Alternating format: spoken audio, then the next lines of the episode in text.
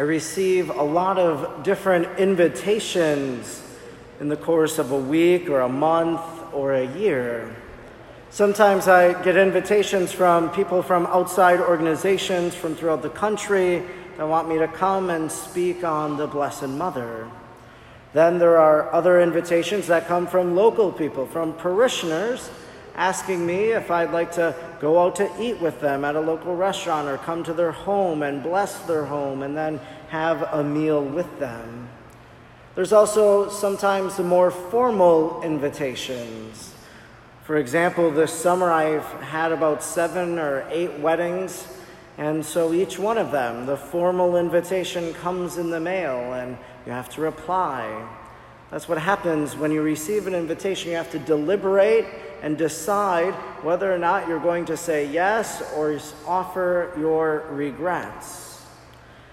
Really, today, our first reading from the book of Proverbs talks about Lady Wisdom and how Lady Wisdom has offered an invitation that the table has been set, the meal has been prepared, and then Lady Wisdom sends out her maidens and they invite people, come, eat at this table.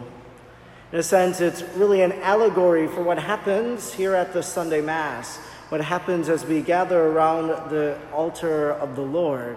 That we've all received a divine invitation. It's a standing invitation. It's one that we receive every single week. And so we deliberate, we make a decision, we look and say, well, can I make church at this place? Or do I have to go here? Or maybe can I go at all? And so we deliberate, we make a decision, and so we either say yes or we say no. But every time we say yes to coming to the Sunday Mass, to the Eucharist, we're saying yes to this promise that Jesus offers that whoever eats his flesh and drinks his blood will have eternal life and will be raised up on the last day.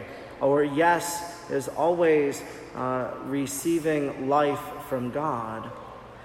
We're all here, so that means we've all said yes today. We've said yes to this divine invitation of the Lord. And maybe just to think about why is it I said yes coming to Mass today? Of course, some would say, well, we're obligated to come to Mass, and so that motivates me, and well, that might happen. That might be one reason to say yes. But the reality is, there's lots of different things that are going on in the community today, like the parade and Casco right now, but yet you all said yes to being here for Mass. Why is that? Maybe for some, they've never missed a Sunday Mass in their life, and so they can't imagine doing so now. Maybe others, they have something or someone that they want to pray for today, and so they've come to church to be able to pray for that person. There are lots of different reasons that we might come to Sunday Mass, and hopefully just to acknowledge why it is week after week I continue to come.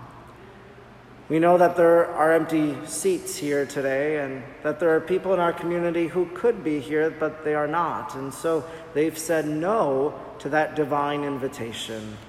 And uh, maybe in our lives, there's been those moments that we've said no to Sunday Mass. And maybe think of the last time that was, and consider why, why that regret was offered to not come to Mass. That's the first thing about an invitation, the response on our part. What happens when we receive an invitation that both the inviter and the recipient then they enter into a series of preparations. For Lady Wisdom in our first reading, she dressed the meat, she prepared the table, she made everything ready. And so there was the preparation on her part, but then on those who come to the meal, there's some sort of preparation, I would think, as well. When we're invited somewhere, maybe to someone's house for a meal, we might bring a salad or a dessert. We bring something to complement whatever it is. Or we might have to prepare ourselves. If we're going to a nice banquet, well, we might have to dress up. We prepare ourselves in that way. There are lots of different ways that we have to prepare uh, for an invitation. I think the same is true when we come to the Mass, that there's a preparation that happens in our own life, on our own part, as we prepare for the Sunday Eucharist.